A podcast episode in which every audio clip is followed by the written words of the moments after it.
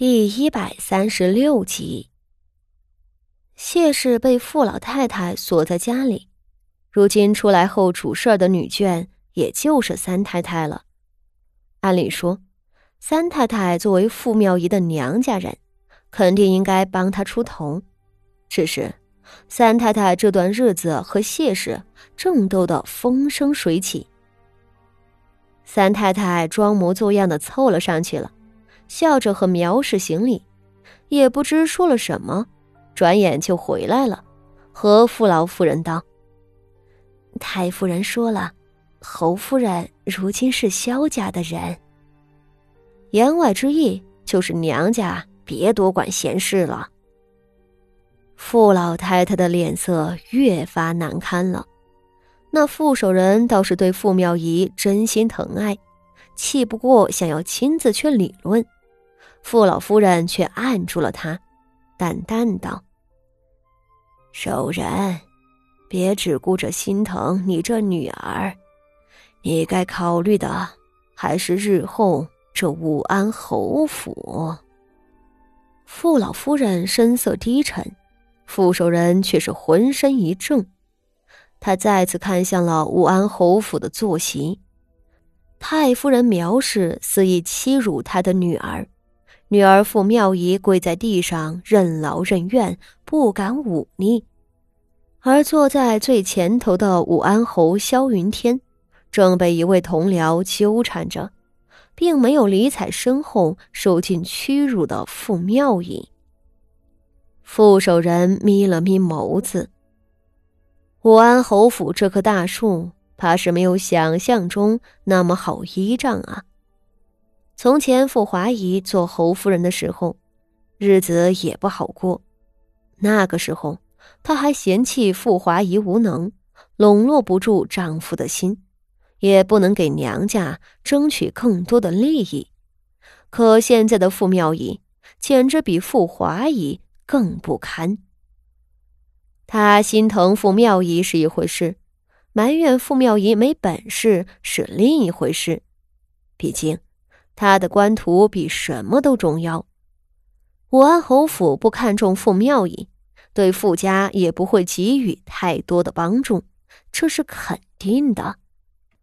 傅守仁心里沉甸甸的，他想着：傅妙仪如今这副样子，婆婆欺压，丈夫不喜，可别等个三年，又走了傅华仪的老路，武安侯府靠不住。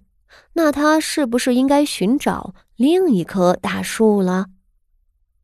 傅妙仪忍受着膝盖的剧痛和火辣辣的难堪，她不能反抗，只能更加卖力的捏着婆婆的脚。好在这种折磨并没有持续多久，很快，前头一列二十人的宫女进来，朝众人起道：“太后娘娘，皇后娘娘。”太子殿下朝这边过来了。众人纷纷站了起来，先是最后瞧了一眼自己的衣裳配饰是否整齐，随后便肃穆的站着。厅堂里一时寂寂无声。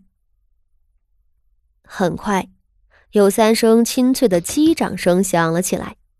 等皇宫中的总管太监高呼了。太后娘娘、皇后娘娘、太子殿下驾到。之后，大家一同跪下去，低头静默，在等着前头的脚步声临近了的时候，有人带了个头，众人齐齐道：“叩拜太后娘娘、皇后娘娘、太子殿下。”大家自然都低着头，宫里的规矩。是不能指使尊位，父亲一动也不敢动。上头一阵窸窸窣窣的声音，约莫是宫女们搀扶着几位主子落座了。又过了片刻，才听太后慢慢的道：“都起来吧。”众人便起身，前头几位亲王先落座，后头一群人跟着落座。只见首席上坐着数位宫中的主子，太后左手侧是徐皇后，右手侧是太子与三公主兄妹，再往下两侧便是秋皇贵妃和誉王，再往下，左侧是秋皇贵妃生的四皇子和五公主，右侧是萧妃和六皇子。其余的宫里主子们并未得见。傅锦仪瞧着这架势，心里暗暗猜到了一点。这回太后娘娘出宫祈福的动作是不大寻常的。若是寻常的祈福，第一，不会召集这么多王公大臣，这是因为佛法里有众生缘的说法，祈福的人越多就越灵验。第二，太后不会挑了这几位主子带出来，那皇后、太子殿下。秋皇贵妃母子等人，都是宫里最体面的主子；其余的三皇子、五皇子和几个公主等，或许生母不佳，或许为人惫懒无能，不受皇帝看重。而另一方面，宫中几位有脸面的主子都跟着出来了，没有一个漏的。这不得不引人深思：这次祈福。怕是为了什么重要的事情吧？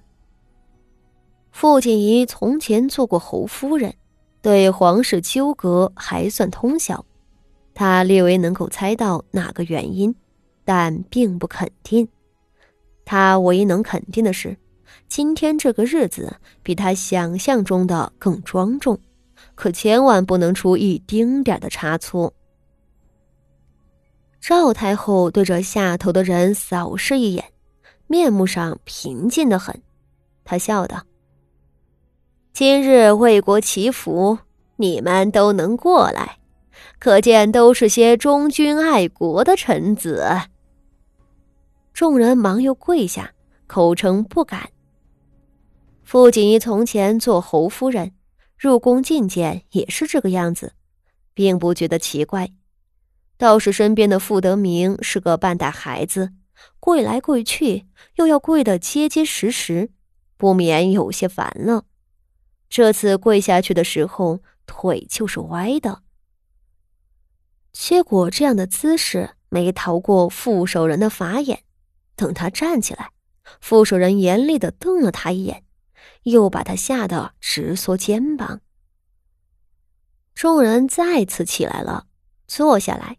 好在这回没有再跪了，上头太后露出了一丝笑来，徐皇后便命令宫人摆饭。